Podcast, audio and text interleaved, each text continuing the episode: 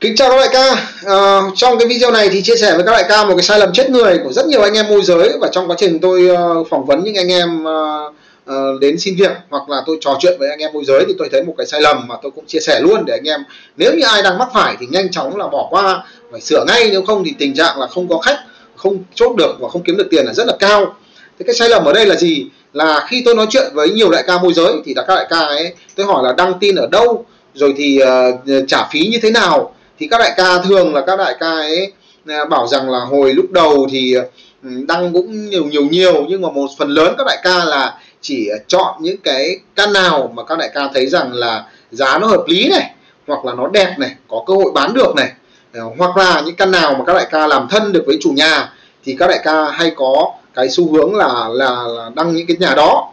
À, vì vì sao? Vì đôi khi đăng ấy thì những cái trang miễn phí thì nó lại không có khách mà cái trang trả phí thì lại sót tiền. Vì nhiều anh em môi giới tài chính rất là khó khăn nên là không dám giải tiền ra để mà đăng tất cả các căn nên họ chỉ chọn những cái căn nào đó mà um, họ thấy hợp lý thì họ mới dám đăng. Thế thì câu chuyện ở đây là tại sao tôi gọi là sai lầm chết người? Bởi vì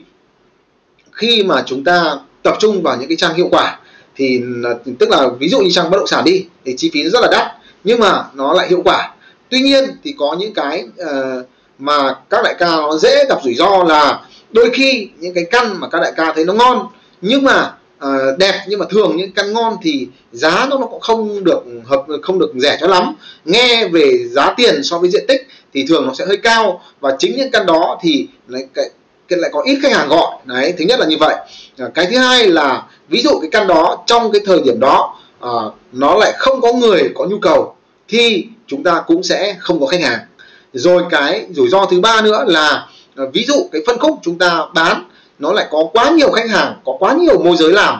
Ví dụ như là cái phân khúc từ 3 tỷ 2 tỷ đến đến 4 tỷ ở các quận trung tâm Hà Nội ví dụ Đống Đa Ba Đình uh, Hai Bà Trưng chẳng hạn thì có hàng uh, nghìn nghìn căn nhà họ đăng ở trên đó. Nên khi chúng ta vừa đăng một cái căn như vậy mặc dù chúng ta có một căn 3 tỷ rất là đẹp nhưng nó vừa đăng lên thì đã tin của chúng ta đã trôi đi mất rồi. Và thường là khách hàng họ không nhìn thấy tin của mình vì có quá nhiều môi giới đăng. Một ngày có thể hàng nghìn tin cái tầm 3 tỷ như vậy khiến cho chúng ta cũng không có khách hàng. Đấy chính là cái ba cái rủi ro chúng ta rất là dễ gặp phải. Trong quá trình chúng ta chỉ việc chúng ta lựa chọn những căn ngon chúng ta đăng thôi. Vậy thì giải pháp là gì? Thì xin thưa anh chị em là giải pháp là anh chị em phải đăng à, tất cả những căn thông thường những cái căn xấu thì nó lại giá nó lại rẻ. Ví dụ như căn mặt tiền rất là bé hoặc là những căn đường đâm hoặc là bị thóp hậu hay gần đình gần chùa những cái căn mà chúng ta thấy rằng là không ai mua